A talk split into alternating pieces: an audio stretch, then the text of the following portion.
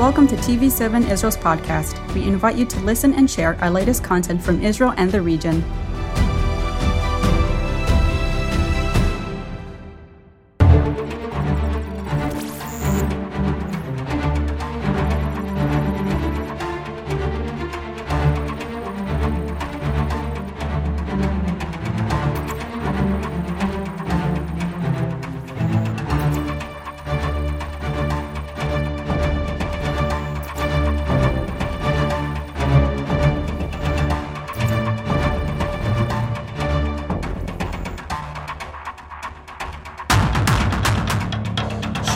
From Jerusalem to all our viewers. This is another edition of Middle Eastern Review, and with me in the studio, as usual, my good friend and colleague, uh, Colonel Reserve Eran Lerman, PhD, and uh, welcome again.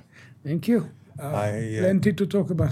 Yes. I, well, I think that, that we should just uh, mention that uh, uh, this week uh, is the week of um, hopefully reconciliations in Israel, and that there's going to be opposition and coalition getting into some negotiations and some talks.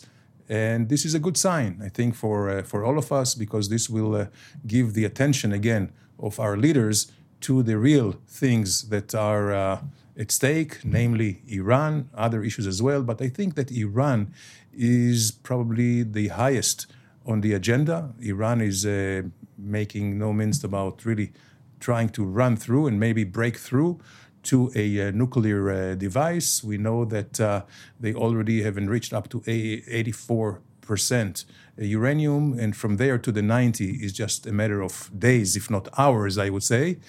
And um, for that matter, maybe we would start Iran with uh, General Milley, the chairman of the Joint Chiefs, who uh, also was here in, uh, in TV7, right? and who made a very interesting comment. Yeah, the, the, um, he said that for a number of administrations already, the American position was that Iran would not be allowed to have a fielded nuclear weapon.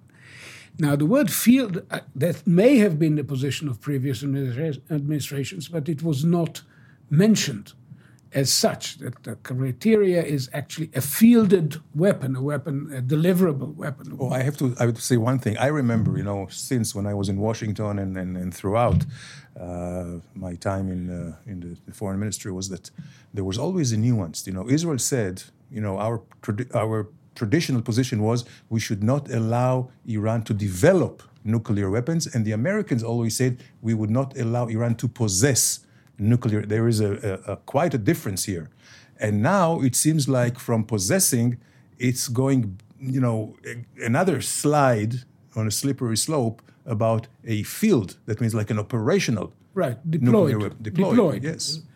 Uh, of course, there is a difference between a device, which is what the United States tested in July 45, and a bomb, which is what they dropped on Japan twice on, in August. The difference may difference. not be very. Uh, a, a, device is too big to be delivered, too, too cumbersome. But uh, once you have developed the capacity to, to actually uh, tool the, the bomb itself, the difference between a device and a bomb could be way too short to be effective for action. So uh, the Israeli position is clearly different. And uh, the question, of course, is whether Isra- uh, prevention would take the form of uh, something very dramatic or of actions, cumulative actions to prevent Iran from developing the capacity to, to build a, a deliverable weapon.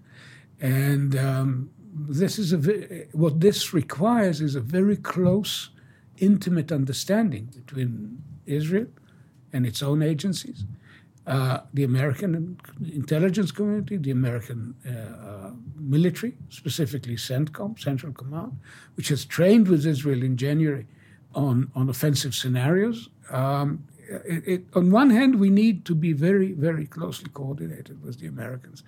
And of course, it would be easier to do so if Israel is in less of a, an internal, internal turmoil. At the same time, Israel must also reserve its uh, freedom to act according to its own lights and to, to defend our, our, future, our ability to survive in the region, um, as we have done in the past. Uh, whether this would mean a major all out uh, offensive or something quite different and, and more, more, nuanced. And some people say this is already going on. Mm-hmm. Uh, but we must retain, and I think it's important for, for the United States, uh, it's important for our regional partners that Israel should uh, be perceived uh, as sustaining its own freedom of action. And also having the political will and I think uh, hopefully we are now out of these uh, internal distractions.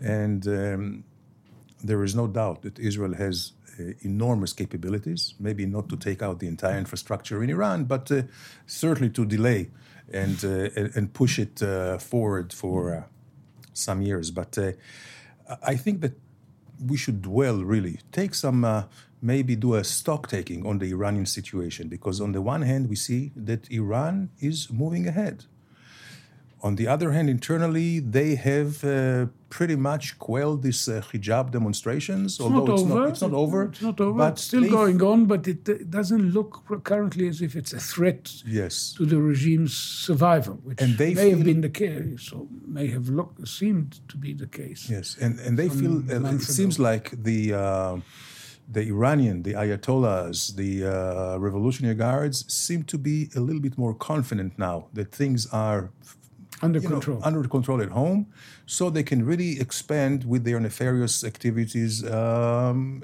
in the region and, and even uh, even far from the region. I think that the manifestation of uh, brazen uh, Iranian um, um, operation is the attacks on uh, American uh, military uh, bases, northern Syria, which Syria. caused the killing of one civilian who worked for the mm, yeah, military contractor. and a contractor and, and a few um, um, injuries.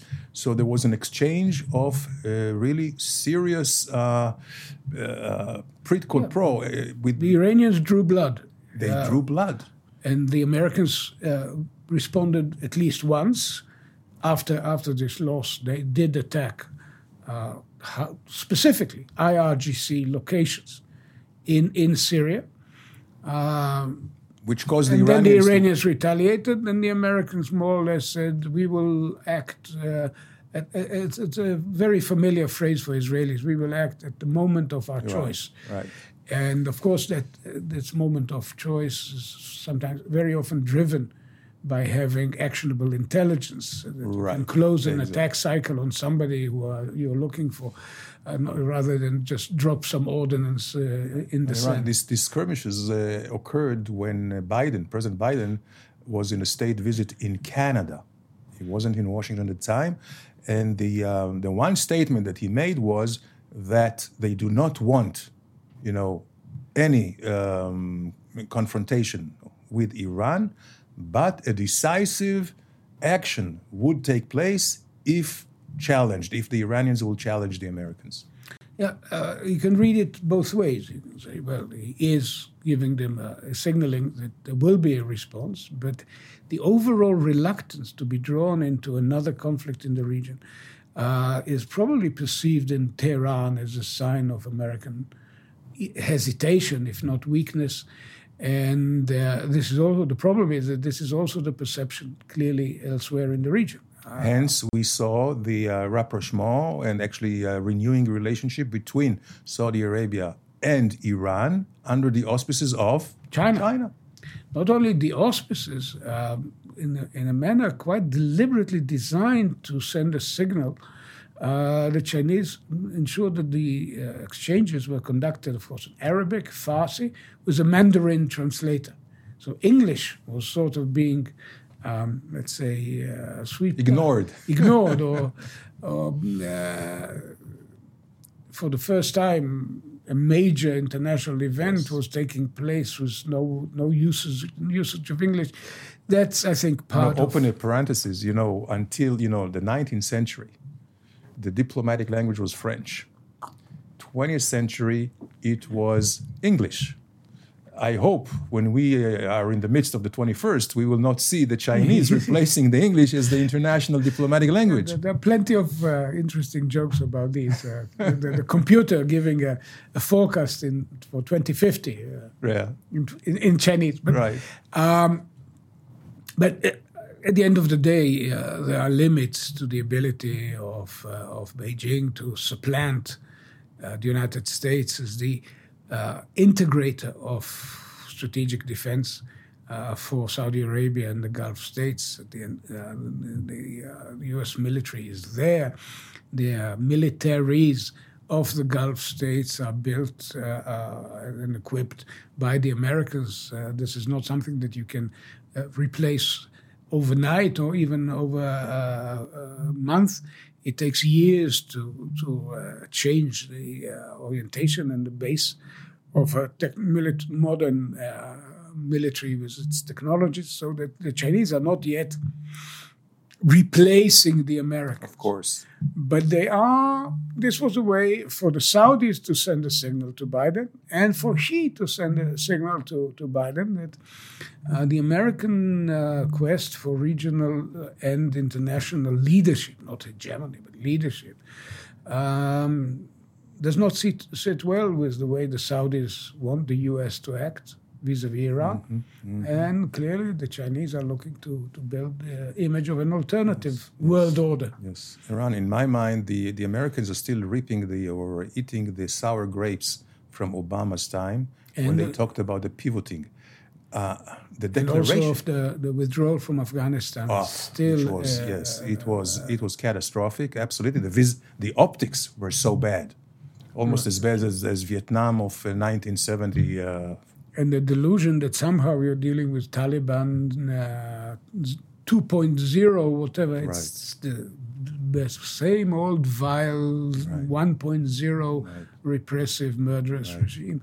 And yes, it has left. I think we have also many in the region worried we yeah this is also part of the understanding of world affairs and diplomacy even if you do want, I'm talking from the perspective of the United States as the world's superpower, still, and I hope will continue to be, uh, and I believe it will continue to be. But uh, uh, even if they want to pivot and put more attention to the Far East, rightly so, don't announce in such a bombastic way by Secretary of State then at the time Hillary Clinton and Obama, we are pivoting. Don't do it. I mean, there are ways to do it, and the U.S. Uh, still has the wherewithal, you know, to keep a minimal presence here in the in the uh, Middle East that would not really encourage others to come in, like the Russians, which failed basically, and the Chinese, which are succeeding. And when you pivot, uh, you need a hinge for the pivot, and and uh, our region has some. Strate- First of all, it has a geopolitical significance for the Chinese because it's the more or less the terminus or, the semi-terminal uh, area for the Belt and Road initiative. And also the reservoir, major reservoir of oil. Just and as the United States does not need the Middle East oil, China, China is Japan, coming in. and India do. Of course. And so whoever um, manages the affairs of the region, I'm not saying dominates, Man, helps manage and stabilize the affairs of the region, will have a major influence on the balance of power in Asia, uh, looking at least to the next uh, generation, uh, mm-hmm. when, when dependence on fossil, fossil fuel will mm-hmm. still be there. Mm-hmm. So uh, yes, it is. Uh, it is a, a, a tricky situation. Uh, it was certainly a blow um, to Israeli expectations, nurtured on both sides of the of the aisle by outgoing Prime Minister Lapid when he spoke when he left his position, and by Netanyahu when he came in, uh, um, three months ago, that Saudi Arabia uh, would perhaps be the great major uh, acquisition, so to speak, uh, for the Abraham, Accord, uh, Abraham Accords, and uh, Saudi Arabia that Saudi Arabia that, that tries to mend its fences with Iran is not likely to, to move uh, anywhere closer to Israel in the, in the immediate and Yes. intermediate future. And certainly, as long as uh, King Salman is still uh, sitting on the throne. So that's an issue. Although, uh, and, and, and of course, there were problems uh, arising because of some uh, radical uh, positions taken by some Israeli ministers and so on. There were tensions arising also with the countries we already have uh, uh, signed peace treaties with, uh, un- uh, agreements with under the Abraham Accord. On the other hand, we also saw the signing of a free trade agreement uh, with the United Arab Emirates. There are ongoing talks with, with Morocco on, on, on military matters and so on. Uh, so the, the picture is, uh, is mixed. Yes. Well, we have to remember also that, well, yeah, it's. It seems like the Abraham Accords are really uh, based on very um, fundamental joint, you know, c- common interest between us and the Gulf countries. These have not been uh, changed, and this this will continue. Also, I think we should look more, I mean, in a sober way, at this uh, rapprochement between Saudi Arabia and uh, Iran.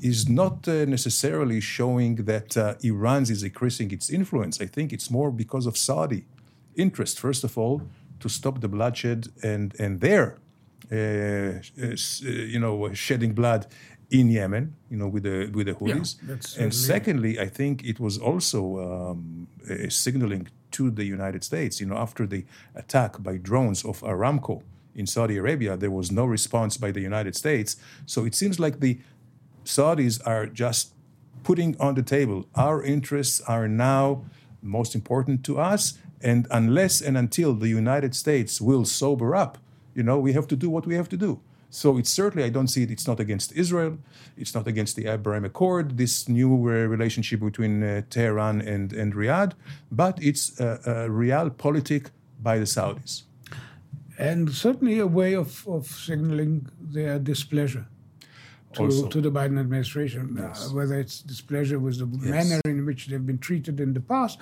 or their uh, concern about precisely what we started with uh, American ambiguity as to whether or not Iran should be stopped now from carrying forward its nuclear project as well as its regional subversion.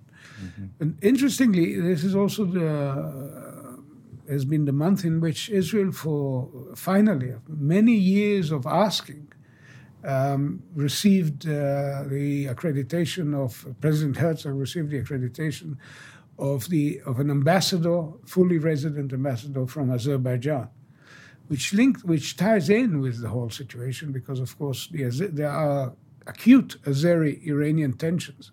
yes Right. along a very very long border It's a significant border, and of course, it's made even more significant from an Iranian point of view, because there is a uh, some would people say some people would say 20 to 25 percent of the Iranian population uh, in the north in, no, in, in the uh, in the north uh, of Iran are Azeris. Some people Khamenei himself has, Has some uh, roots, Azeri yeah. roots. And uh, Azeri, if Azeri nationalism uh, re, re, resurfaces as it did in, uh, in the immediate aftermath of World War II, when the Soviets tried to create a separate Azeri state in northern uh, Iran, uh, all of this worries the Iranians significantly. There's been tensions to the uh, coming almost to the point of uh, of uh, confrontation, and for the Azeris, under these circumstances, to actually decide that this is the moment to uh, finally send an ambassador to, to Israel, that's a fairly important uh, signal. Oh, absolutely, and certainly it uh, strengthened the hands of uh, Israel vis-a-vis I- Iran. There, there were different talks. You know, of course, nothing is is being, um, you know, uh, declared. You know, all the, you know, all the. Um, We have an say- old saying in Hebrew that the, no, no, blessing come, come, blessings come only to that which is not visible. That's right. but we know covert operations continue, and my, one might, uh, you know, think that uh, with covert operation, this uh, strong relationship between Israel and Azerbaijan, which also have here common interest vis-a-vis Iran, is a, is a very good asset for uh, for Israel, and uh, no wonder why the Iranians are so much uh, concerned about it. But still, if we look at the Iranian, um, you know, regained confidence with all the developments that uh, that we mentioned, I think uh, we still are looking for American leadership. Mm-hmm. Because I believe that the Iranians have crossed enough red lines to justify the snapback sanctions on them uh, at the United Nations Security Council, and also a credible military threat. Uh, former National Security Advisor uh, Meir Ben-Shabbat and myself just published an essay about this in Newsweek uh, online, uh, saying exactly the same. That, uh, the one way to avoid the war is to posit a, a credible military threat under these circumstances. I would say that there, there could be another angle uh, to the Iranian uh, decision to, uh, to uh, accept the Chinese initiative, which is that the Iranian economy is mm-hmm. in a very bad shape. Mm-hmm. And for Saudis on one hand and the Chinese on the other could hold the keys to uh, Iran being able to, to keep its nostrils above water. Uh, but but the uh, the situation has deteriorated significantly and may once again lead to the eruption of uh, political disorder. We have, we'll have to cannot count on it, but we, it's worth uh, watching. Mm-hmm. It's not the only country in the region now with serious economic difficulties. The, it may have a huge uh, imprint on the outcome of the elections in Turkey. After the earthquake, its costs, what has been revealed about uh, municipal corruption, but mostly uh, what's happening to the Turkish economy sure. for the last few and years. And we discussed it uh, one of the last episodes we had here, last right. shows. And then Egypt as well is yes. on the verge of serious difficulties you know, it all goes back to the fact I, I just learned from uh, actually from from one of my students that nobody in the world consumes more wheat than the average Egyptian. it's it, it's uh, and, uh, more in, in, the form of pita bread, and uh, and that, that, that made them deeply dependent on exported grain. The cost of exported grain uh, exploded because of the Ukraine war, because Ukraine war, corona, and before yeah. the corona and other problems with the supply chain, and therefore you have a situation where uh, the Egyptian foreign reserves were de- depleted just in order to keep the uh, Egyptian people fed, because otherwise there would be a political explosion, like in January '77 under Sadat, and so um, they had to let to float the uh, the Egyptian the guinea, the Egyptian pound, uh, and it fell dramatically against the dollar. The situation is fragile, and they Absolutely. need help. And what adds to the um, let's say to the concerns in uh, in Cairo in Egypt was that uh, the Saudis, who have been the main benefactor in terms of giving them subsidies or loans, you know, uh, fairly uh, um, low cost loans, are now basically are um, doing the same thing as the World Bank, an international organization, by um, actually conditioning any more uh, supply of funds on some uh, checks and balances and accountability. And, ref- uh, and reform in the holdings of the state, exactly. particularly the military, which, which has held a, huge exactly. segment of the Egyptian economy for many years. So, for us in Israel, of course, was a nation of 105 million uh, people on our border.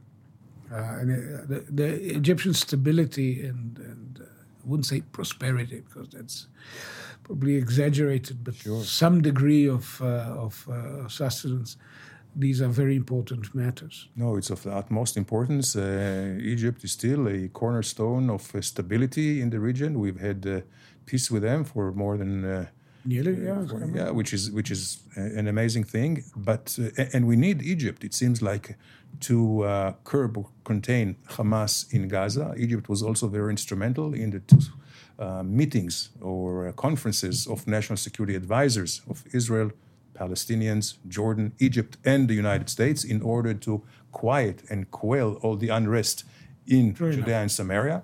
So uh, it's very very important, and uh, we have to remind our viewers, you know, we are uh, now uh, uh, at the month of Ramadan, mm-hmm. which has always been very, very uh, sensitive in, in, in terms of uh, uh incitement in the mosques, uh, of the, the, Palestinian mosques mm-hmm. against Israel. So far, we have not seen a uptick of violence so far, but we're only the first week of, uh, of Ramadan. But this is also something that we would need Egyptians and Jordanians' uh, cooperation. Of course, basically, it's their interest. You know, otherwise it can spill over.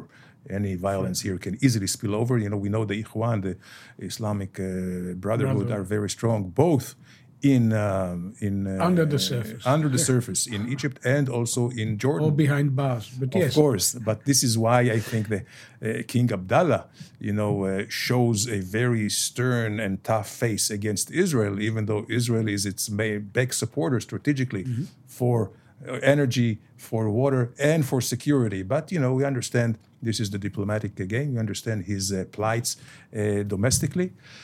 Um, I would mention about the Aqaba process in yeah. the Sharm el-Sheikh meeting, and there'll be another one uh, again in Sharm el-Sheikh down the road, uh, which brings together the Israeli National Security Advisor, uh, the head of the Internal Security Service, the Shin Bet, and others who speak to the Palestinians in any case regularly. But uh, we have to be frank: the Israeli government is divided. Uh, the prime minister has authorized his national security advisor and his professional team to, to conduct these uh, talks with uh, some far-reaching uh, uh, recommendations going towards the future with the Palestinian security sure. establishment backed by Jordan and, and, Egypt, and of course with the U.S. in the background. But there are people within the government who basically see this defy as, that, yes, defy yes. this or see this as a as a dangerous mistake. Yes, uh, and and we have to remember that uh, here, I guess, just for keeping the uh, the quiet and, and normalcy as much as possible and save lives, Israelis and mostly Palestinians, you know. Uh, although most of the Palestinian uh, casualties were of terrorists, you know, armed Palestinian mm. terrorists. Uh, but still, you know, Israel's interest is not to kill Palestinians. Quite the contrary. We would love them to have as a good life as possible with a good economic uh, uh, future. Motivation for terror. absolutely. I, I hope that at some point they would have better leaders that you know we can really talk about some reconciliation and uh, in, a, in an honest way. We know that we have uh, offered so many concessions in the past, but to no avail. And um, so we have to uh, wait and see. Uh, we mentioned the, uh, the situation here in, uh, in the Middle East during the Ramadan. So uh, we wish all our uh, Muslim in Ramadan Kareem viewers Ramadan Kareem. And meanwhile, you know, we have to keep our eye, and I think this is the eye of every uh, peace seeking and uh, stability uh, seeking people in the region on Iran as a challenge. As a challenge. So this was another uh, Middle East review. See you the next time. Thank you so much for being with us.